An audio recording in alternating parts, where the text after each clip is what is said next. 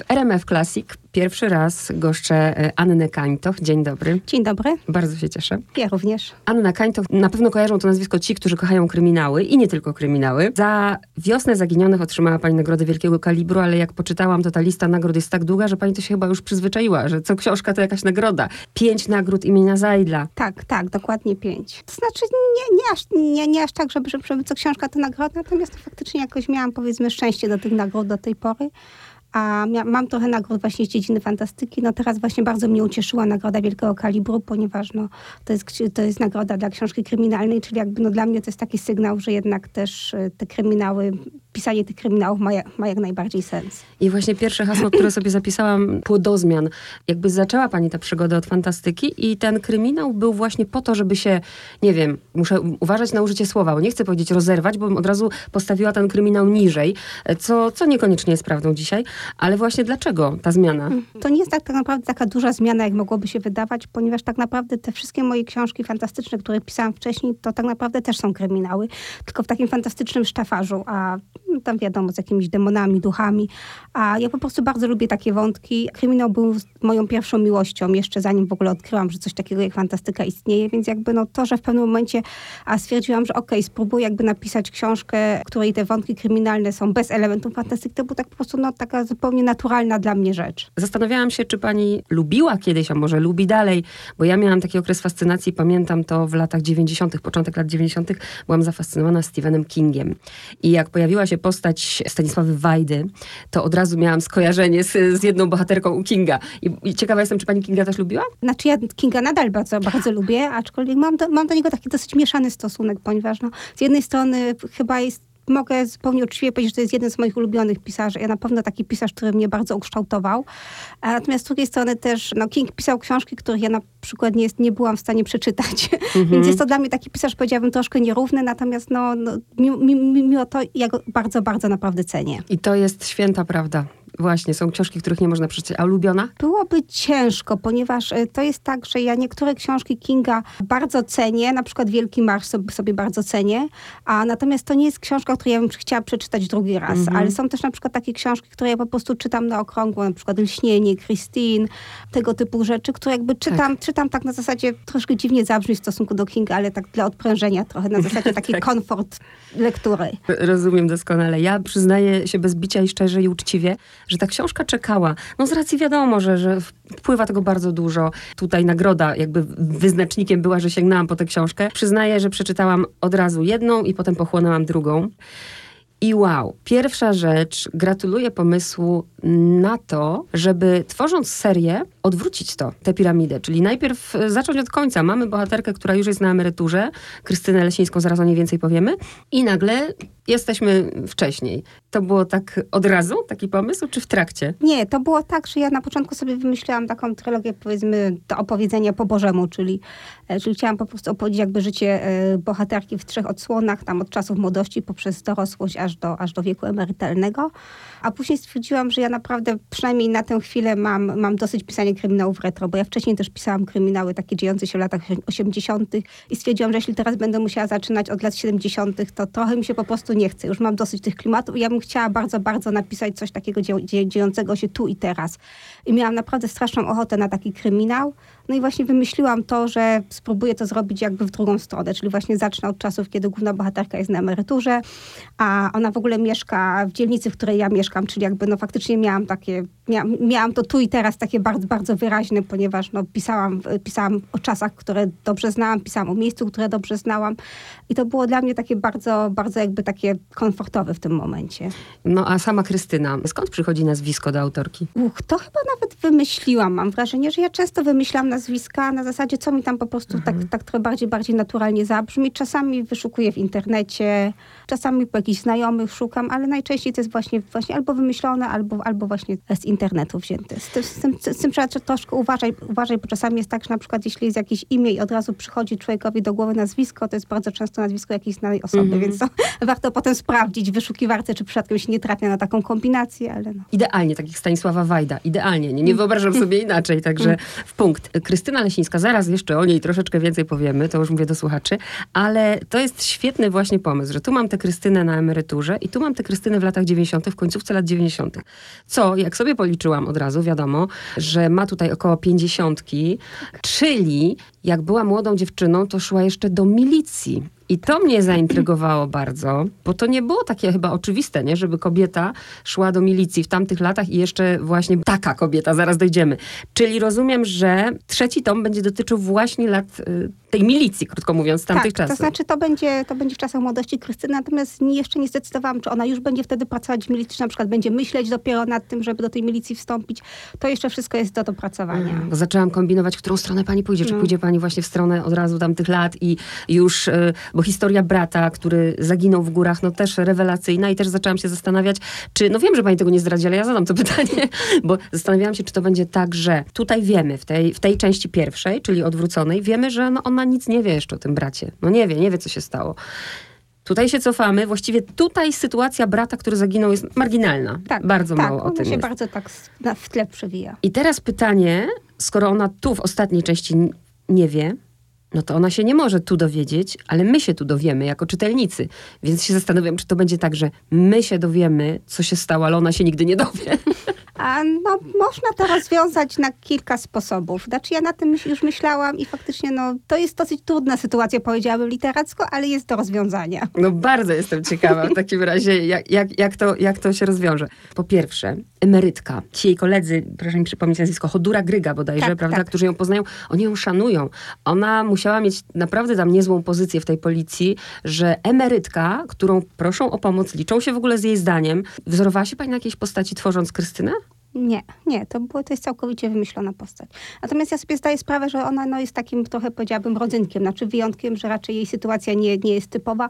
Natomiast no, założyłam, że jeśli ona, tam, tam w pewnym momencie się powtarza coś takiego, że ona jest jakby uznawana za specjalistkę od takich nietypowych spraw, że ona ma faktycznie dobrą intuicję, jakby potrafi powiedzmy tam myśleć poza, poza, poza schematami i myślę, że ktoś, kto rzeczywiście coś takiego potrafi i to mógłby osiągnąć taką właśnie pozycję, że faktycznie kobieta byłaby no, na tyle poważana, że, że, że, że, że jej by się udało. Natomiast rzeczywiście no, to jest sytuacja dość nietypowa, ja sobie z tego zdaję sprawę. Mhm. Brat jej zaginął, kiedy ona miała ile? 18 lat. Tuż przed maturą była. Coś, no, coś, czyli, coś czyli też, tego, też tak. się właśnie zastanawiam, no, jak bardzo taka sytuacja też wpływa później na, na, to, na te wybory właśnie, na to, czy rzeczywiście poszła do tej milicji i w ogóle była zainteresowana tymi sprawami. Ciekawa bohaterka. A powiedzmy coś o jej sytuacji rodzinnej. To znaczy, no to jest, e, to jest kobieta, która dużo poświęciła dla pracy, który, dla której praca była praca w policji, znaczy w milicji najpierw, najpierw a potem w policji była pasją. A z jednej strony taka dosyć typowa, no bo właśnie zaniedbywała trochę jakby tą właśnie rodzinę, a ona ma dwójkę dzieci, miała dwóch mężów też, y, jednego takiego powiedzmy niespecjalnie, jedno małżeństwo niespecjalnie udane, drugie już zdecydowanie bardziej udane ale tak jak mówię, jakby bardziej się poświęcała pracy, te kontakty z dziećmi zaniedbywała. Później w trzeciej części, znaczy w trzeciej, boże, w pierwszej mhm. części, która chronologicznie jest częścią trzecią, czyli Wiośnie Zaginionych, jakby próbuje też jakby nadrobić powiedzmy te zaniedbania, nawiązując kontakt z wnuczką.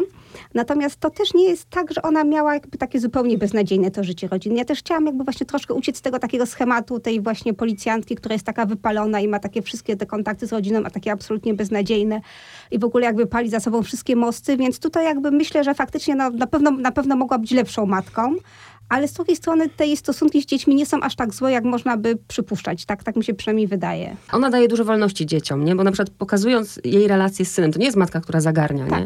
I dlatego zasadzie. też zresztą ona się, myślę, dogaduje lepiej z tym właśnie dzieckiem, które jest takie mniej konwencjonalne, powiedziałabym. Takie trochę właśnie, takie, tak, takie trochę jak ona, czyli właśnie takie myślące poza schematami. Natomiast tą córką, która jest taka bardziej, powiedziałabym, ułożona, taka bardziej tradycyjna, ma jednak ten kontakt trochę słabszy. Na Janowie nigdy nie byłam, więc sobie przegooglowałam wszystko, pospacerowałam Google Maps ulicą Zamkową. Tak samo jak no, Murowaniec, absolutnie znane, znane okolice. Ale w takim razie pytanie, skoro już się zdążyłam zorientować, że jakby czerpie pani z tego, co jest, czyli to nie są miejsca wymyślone, to w takim razie leśniczówka też jest? E, jest, ale nie tam, gdzie napisałam, że jest. Znaczy to jest, e, to jest w województwie dolnośląskim, a niedaleko, niedaleko miasta Strzelin. Bardzo, bardzo naprawdę klimatyczne miejsce. Gdyby ktoś kiedyś miał okazję, to polecam. Czyli pisząc e, kryminały, no bo to, to jest zupełnie inna bajka, prawda? Kiedy tworzy się te światy fikcyjne, jeżeli chodzi o fantastykę, a tutaj nagle porządny research. Idę tą drogą, którą idzie moja bohaterka. Co jest łatwiejsze? To znaczy, to zależy tak naprawdę. Myślę, że jednak e, tworzenie właśnie tak nowych światów to jest trudniejsze zdecydowanie w fantastyce, bo a w kryminale ty, trudniejsze z kolei jest budowanie intrygi, tak, żeby to wszystko jakby tam powiązać, te wszystkie takie drobniutkie szczegóły. Natomiast w fantastyce jednak bardziej budowanie światów i, i budowanie nowych rzeczywistości. A jak pani pracuje nad tym, tak jak nie wiem, bo są pisarze, którzy tam mają wielkie kartki, zaznaczają kropkami, że tu był bohater, żeby nie pomylić. Też taki rozpis? Ja mam w pliku wordowskim po prostu wszystkie uwagi i to, to jest często bardzo chaotyczne dla takiej osoby z zewnątrz, natomiast no ja, ja się jakby orientuję w tym, a mam czasami różnymi kolorami właśnie zaznaczone, że na przykład to tam, to tam trzeba jeszcze dopisać, to trzeba uzupełnić, ten na przykład wątek trzeba gdzieś tam pociągnąć dalej, tego typu rzeczy. Zarysujmy trochę, bo to bardzo interesuje zawsze um, wiem, że autorzy nie lubią tego pytania, ale to jest pierwsze pytanie, które ja zawsze dostaję, jak czytam książkę. Fajna? O czym? No więc tyle, ile o, możemy zdradzić i tyle, ile, drodzy słuchacze, możecie sobie przeczytać z tyłu na okładce. Ja zaczynam, pani Ania kończy. Jest rodzina. Wyjechali na wakacje do leśniczówki. I? No, byli tam przez jakiś czas, po czym zginęli. To. znaczy rodzina liczyła sobie pięć osób i w pewnym momencie no, cztery z tych osób zostały znalezione martwe, czyli dwójka rodziców i dwójka małych dzieci. Natomiast y, przeżył, przeżyło starsze dziecko, chłopiec y, nastoletni, więc jakby no, zaczęło się śledztwo dość naturalnym trybem. Po czym odkryto, to myślę, że też mogę zdradzić, tak. bo, to chyba jest, y, tak. bo to chyba jest napisane na okładce, że, że jakby to była już taka druga, powiedziałabym, bardzo poważna tragedia w życiu tego chłopaka, ponieważ on wcześniej jako mało dziecko został porwany i dopiero bardzo niedawno wrócił do tej swojej właściwej biologicznej rodziny, więc jakby no tutaj śled... prowadzący śledztwo zaczynają się zastanawiać, czy jakby te dwa takie dość mocno nietypowe jakby zdarzenia, dwie takie bardzo, bardzo szokujące tragedie mają ze sobą coś wspólnego, czy, czy niekoniecznie. Można rzeczywiście współczuć Jakubowi, jak, jak się pomyślisz, ile może spaść na przykład na jednego człowieka.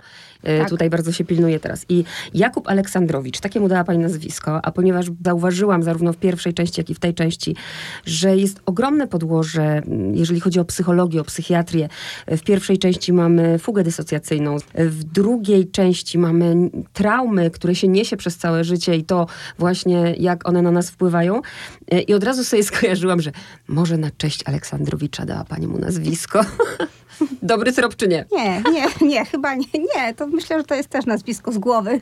Myślałam, że Chociaż... profesor Aleksandrowicz, prawda, y, że jakby interesuje się pani psychiatrią i tak dalej, i tak dalej, nie? Nie, nie, to, to jakoś tak zupełnie przypadkiem mi się zdarzyło. Czyli jak zwykle ja szuję. No a ta właśnie, ta, to, to podłoże psychiatrii i tak dalej, to pani się do tego przygotowuje, rozczytuje i tak dalej? A, tak, staram się na tyle, na ile mogę. Oczywiście, no jakby nie jestem, nie jestem ekspertem, więc wiadomo, tutaj no zawsze jest jakieś tam pole do jakichś tam pomyłek, ale na, na, na tyle, na ile radę, to właśnie staram się przygotować solidnie.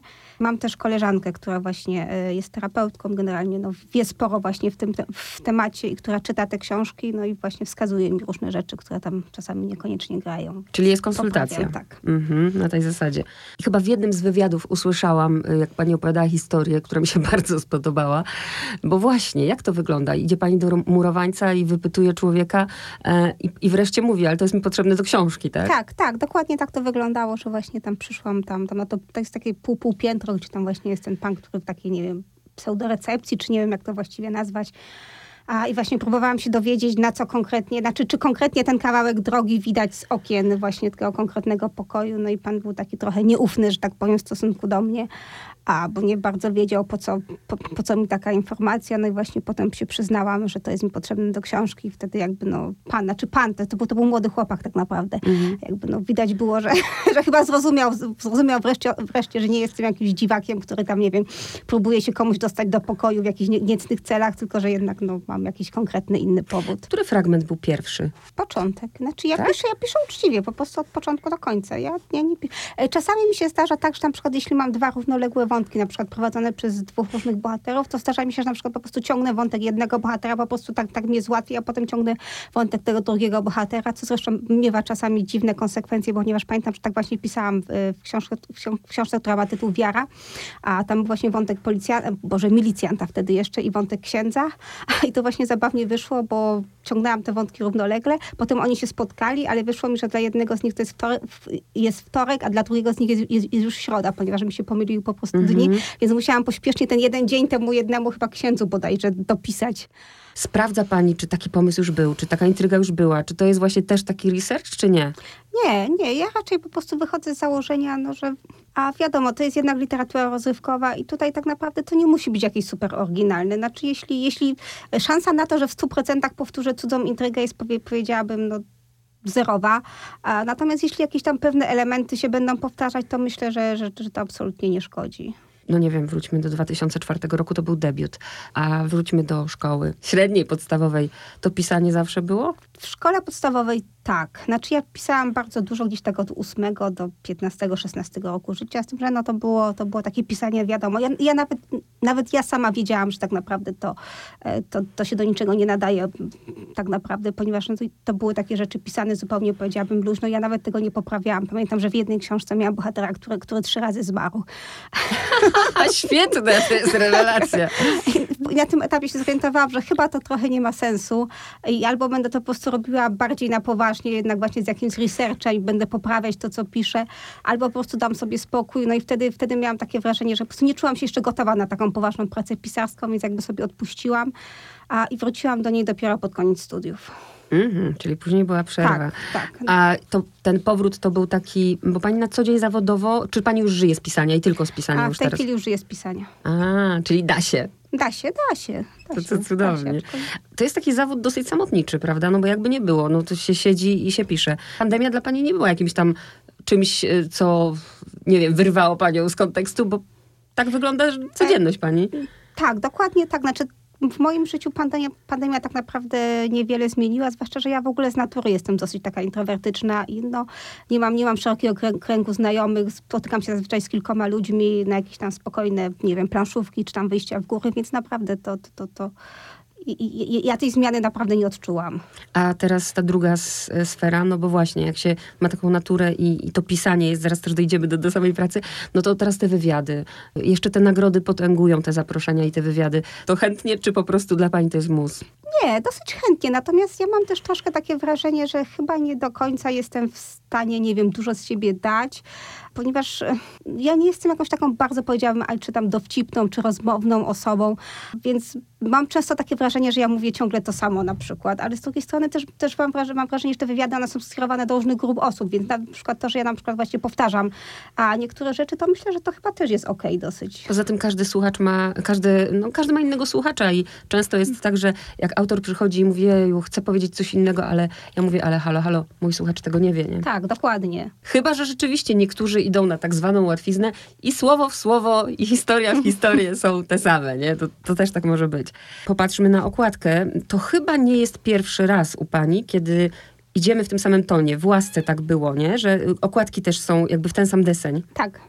I to jest zamysł wydawnictwa. E, tak, to jest zamysł wydawnictwa. Myślę, że akurat w przypadku tej poprzedniej trylogii, poprzednio, poprzednio była trylogia a, Łaska, Wiara i Pokuta. A, chodziło też troszkę o to, żeby jakby powiązać ze, ze sobą te książki, ponieważ one one z jednej strony tworzą coś w rodzaju trylogii, a z drugiej strony one tak naprawdę nie są powiązane ani bohaterem, ani, ani miejscem akcji, więc, więc myślę, że tam po prostu bardziej chodziło o to, żeby świadomości czytelników one, one egzystowały jako, tak powiedziałam, trochę, trochę większa całość. E, pewnie to pytanie na pewno nie, nie padnie pierwszy raz, ale to jest rzeczywiście intrygujące i o to zapytam. Mianowicie, no to jest wręcz naturalne, że skoro jest wiosna i lato i będzie jesień, bo na pewno tak, będzie, będzie jesień, jesień, a nie będzie zimy. A, no właśnie to bardzo wiele osób mnie pyta, co z zimą. Ja zawsze wtedy odpowiadam, że to jest trylogia e, katastrofy klimatycznej i ponieważ zimy już nie ma, to więc nie będzie zimy. znaczy, zima byłaby trochę trudna do napisania, no bo biorąc pod uwagę jakby logikę te, tego, że coraz bardziej trwały w czasie, to wtedy główna bohaterka musiałaby być dzieckiem, więc to był, musiałby być kryminał dla dzieci, a chyba nie mhm. czuję się specjalnie na siłach, jeśli chodzi o pisanie kryminałów dla dzieci, więc myślę, że faktycznie na tej jesieni poprzestanę. Kolejny raz y, jakby przełamanie tego, tak jak z odwróceniem tej tak. historii. A tytuły? Z tytułami to też była trochę zabawna sprawa, ponieważ y, na początku ta pierwsza część miała tytuł Wiosna zaginionych psów, a, tak, a natomiast tak. później właśnie wydawnictwo powiedziało, że to nie do końca jest dobry tytuł, ponieważ on się bardzo kojarzy z jakimś thrillerem ekologicznym, a więc to trwały, że tak, y, trwały rozmowy na temat tego, jaki właściwie dać tytuł, żeby, żeby, żeby było dobrze. No i ostatecznie stanęło na tym, że po prostu wyrzucimy psy i zostawimy tylko Wiosnę Zaginionych. Ja, ja, ja tego troszkę żałuję, przyznaję, bo, bo, bo mnie akurat Wiosna Zaginionych Psów się podobała, natomiast no, z drugiej strony jakby to wydawca e, na pewno ma zdecydowanie lepsze rozeznanie, mhm. co się właśnie może spodobać spodobać szerokiej publiczności, więc tutaj jakby no, przyjęłam po prostu argument, że, że, że, że trzeba zmienić, to trzeba zmienić. No ale wtedy Wiosna Zaginionych Psów sugerowałaby jakby ten, ten jeden wątek, który jest, tak, prawda, tych psów tak, a właśnie. on tam wcale nie jest, nie, nie jest najważniejszy. Mhm. A utraca, utraconych też wydawnictwo? E, wydawnictwo. Znaczy, gdyby przeszła Wiosna Zaginionych Psów, to prawdopodobnie drugi tom to byłoby Lato Martwych Saren. A, ciekawe. No. A to może nawet i lepsze by było. No, właśnie tak sobie pomyślałam. I dlatego właśnie, dlatego właśnie trochę żałuję tego, że, że, jednak się zgodziłam na zmianę tego pierwotnego projektu, bo myślę, że Lato Martwych Saren byłoby całkiem ładnym Bardzo tytułem. dobry tytuł, tak. tytułem dla kryminału. Znaczy musiałabym prawdopodobnie dodać jeszcze jedną martwą sarnę, bo tam jest tylko jedna, a, a gdyby miała być liczbą nogi, ale myślę, że to, to akurat nie byłby jakiś wielki problem. Ale to też świetne i to by mogło być takie właśnie też y, mylące, nie? Z, wios z wiosny zaginionych bardzo często ludzie robią wioskę zaginionych. Wioskę. Tak. dobre, dobre. Wioska zaginionych, bardzo dobre. E, a kolorystycznie, jak będzie szło? A nawet nie wiem, to myślę, że to jest kwestia wydawnictwa. Ja Mhm. bym widziała na przykład żółty kolor, bo skoro... Jesień? Tak. Aha, na takiej zasadzie. Z czym pani miała kłopot na przykład przy tej książce? E, to znaczy, jeśli chodzi o samo pisanie, nie. Ja, ja powiem wręcz, że mnie się lat utraconych pisało lepiej niż wiosnę zaginionych z jakiegoś powodu. Miałam taki bardzo, bardzo, bardzo dobry flow, powiedziałabym. Miałam trochę problemów dotyczących właśnie e, realiów, ponieważ e, one są takie troszkę, powiedziałabym, złudne, bo tam akcja się dzieje pod, pod sam koniec lat 90. A, I to są czasy, które z jednej strony one nie są tak daleko od teraz, ale z drugiej strony no jednak to jest te 20 lat w przeszłość i tak naprawdę zdarzało mi się zapominać o tym, że no tak pewne rzeczy, które są oczywiste teraz wcale nie były oczywiste wtedy. Na przykład miałam problem z tym, że tam dawałam y, bohaterom, nie wiem, rozmawiać w jakiś taki przez, przez telefon komórkowy w miejscach, gdzie tak, tak naprawdę nie było, nie było wtedy w zasięgu i musiałam pamiętać, pamiętać o, taki, o takich dro- drobiazgach. Tak, jak to wygląda, jeśli Anna Kańtoch zechce zdradzić? Bo to jest fascynujące, my lubimy tak zaglądać. No nie wiem, jak już się żyje z pisania, mnie się wydaje, że to jest bardzo trudno się tak właśnie y, samemu ogarnąć. Czyli co? Budzik, godzina siódma, do dziesiątej śniadanie, od jedenastej siadam, do siedemnastej piszę. Jak to wygląda? To znaczy, to jest tak, że najpierw mam taki etap, powiedzmy, wymyślania. To jest tak, że mam właśnie ten pomysł, no ja powiedzmy zazwyczaj już w tej chwili piszę, piszę książki, no, że tak powiem, które mają swojego wydawcę, więc mam jakiś tam swój deadline, więc wiadomo, tam ileś tam miesięcy wcześniej muszę, powiedzmy, wiedzieć, że no teraz już jest ten czas, kiedy ja po prostu myślę nad książką. I ja faktycznie przez taki miesiąc, dwa myślę nad książką. W sensie nic nie piszę, tylko na przykład chodzę sobie po lesie i myślę, i ten pomysł, on się musi jakoś tak mi ułożyć w głowie. Nie wiem, czy to jest dobre określenie, ale on, on po prostu musi być taki, taki, że ja po prostu zaczynam czuć tą historię, zaczynam czuć, co tam, co tam się będzie działo, zaczynam jakby rozumieć głównych bohaterów, a kim oni są, czego oni chcą, a jak, jak się potoczą główne wątki. To nie jest tak, że ja muszę mieć jakiś super dokładny plan, ale że właśnie dokładnie muszę być jakieś takie wyczucie tej historii i kiedy już mam to wyczucie tej historii, a zaczynam pisać i zaczynam pisać najpierw, najpierw tak troszkę, znaczy coraz więcej piszę po prostu. W tej chwili mam na przykład zrobiony, a jest w internecie, można znaleźć taką stronę, się nazywa bodajże Pacemaker. Znaczy jest coś takiego, po prostu zakłada, zakłada się projekt na tekst i tam się ustala na przykład, że chcę napisać, nie wiem, w ciągu trzech miesięcy 85 tysięcy słów, bo ja liczę w słowach, nie w znakach. No i ten, ten projekt tam pokazuje, jak, e, w jakim tempie muszę pisać, czy na przykład chcę najpierw pisać mało, a potem więcej. Ja zazwyczaj wybieram właśnie tą opcję, czyli najpierw, że piszę, piszę mało, a potem więcej. Można to sobie ustawić, nie wiem, że weekendy pomijamy. Ja bardzo często ma manipuluję przy tym moim planie. Ja, ja, się go nigdy nie trzymam jakoś tak ściśle, jak to ja bardzo często go zmieniam, ale, ale, ale jednak jakoś tam się posuwam z tym pisaniem i Czyli to nie jest tak, że godzinowo mm, sobie pani daje, że tyle i tyle muszę w ciągu Nie. dnia napisać, a bardziej pani pisze wieczorami czy ranem? A bardzo różnie, ponieważ no, ja mam bardzo nieregularny tryb, y, tryb życia. Znaczy dla mnie rano to jest w ogóle gdzieś tak około 13, bo ja wstaję w okolicach 12 czasami. Teraz, teraz, teraz troszkę wcześniej, ponieważ są takie upały, że, że nie można długo spać. Natomiast zazwy- zazwyczaj wstaję gdzieś tak koło południa, więc no, rano to jest dla mnie 13-14. Czasami piszę właśnie tuż po obudzeniu, czasami piszę po południu, czasami piszę jakoś wieczorem. Bardzo różnie to wychodzi. A jest pani takim typem, że no nie wiem, próbuję sobie wyobrazić, bo nie wiem, czy pani mieszka w bloku, czy w oddzielnym domu, nie? Jak sobie zaraz mam skojarzenie zresztą z filmem i z Konradem. Czy jak, nie wiem, sąsiad zaczyna wiercić wiertarką, to pani Anna wpada w szał? O, zdecydowanie tak. Tak, oj. Ale biegnie pani do sąsiada? Nie, nie, nie, nie, nie, jest, nie, jestem bardzo spokojnym człowiekiem, natomiast no faktycznie to, że człowiek ma jakby przesunięty ten rytm dobowy, to, to czasami ma, ma różne niedobre skutki. W co pani wierzy? To jest ulubione moje pytanie. W przypadki czy w przeznaczenie? Jak sobie tak pani wróci do siebie, no nie wiem, jako nastoletniej Ani, e, która myślała o tym, co będzie robić w przyszłości, to to życie panią zaskoczyło, czy nie? Znaczy zaskoczyło mnie tym, że faktycznie mi się udało zrobić to, co ja sobie wymyśliłam. I to tak udało mi się w zasadzie, powiedziałabym, bez jakichś takich strasznie wielkich starań z mojej strony, bo ja mam wrażenie, że ja tak naprawdę no, osiągnęłam, bo ja naprawdę ch- chciałam, chciałam właśnie osiągnąć taki stan, że będę żyła z pisania, no i faktycznie osiągnęłam ten stan, że żyję z pisania. I to nie było jakoś tak, że ja sobie, nie wiem, założyłam jakiś, nie wiem, plan pięcioletni, że sprawdzałam rynek, co się najlepiej sprzedaje, tylko że tak po prostu trochę jakby tak płynęłam z prądem, pisałam, e, pisałam to co, to, co lubię pisać i czasami mi się udawało bardziej, czasami mi się udawało mniej, no ale ostatecznie jakoś właśnie dotarłam do, dotarłam do tego celu, który sobie wyznaczyłam. A czy u pisarza jest coś takiego, bo ja na przykład jako czytająca czytam dużo, mam, mam taki lęk, to się nazywa, nigdy nie pamiętam tej nazwy, lęk taki, że nie tyle, że się książki skończą, tylko właśnie, że ja, no jestem w stanie naprawdę przeczytać trzytygodniowo, żeby to miało ręce i nogi, żebym ja miała też z tego przyjemność. I y, mam taki właśnie lęk, że, nie, że, nie, że tyle rzeczy pominę, nie zauważę, nie przeczytam. Sfrustrowana czasem tym jestem. Czy pisarz ma lęk przed tym, że nie będzie wiedział, co napisać, czy nie będzie miał pomysłów? Tak, tak. To znaczy ja, ja faktycznie mam taki lęk, zwłaszcza, że ja nie jestem osobą, która, która by miała tych pomysłów jakoś tak super dużo. To nie jest tak, że jestem jakimś takim... Bo są, ta, są tacy pisarze, którzy mam wrażenie tymi pomysłami tak tryskają na prawo i lewo i w zasadzie jakby każda rzecz jest dla nich jakąś tam potencjalną, potencjalnym pomysłem. Natomiast ja mam pomysłów jednak mniej i ja, ja bardzo muszę je dopracować. Tak jak właśnie wcześniej mówiłam, to, to nie może być tak, że, że mam pomysł i od razu siadam do pisania, tylko że on musi być jakiś taki właśnie bardziej, bardziej dopracowany. Ale za to jaki? Pani Aniu, to są tak jakbym, nie wiem, przy, mówię to szczerze i uczciwie, gdyby Anna Kańtoch produkowała sześć książek w roku, pewnie by mi się nie chciało ich czytać. A na takiej zasadzie, jak przeczytałam taką książkę, to czekam. Rzeczywiście teraz czekam na tę jesień. To kiedy to będzie?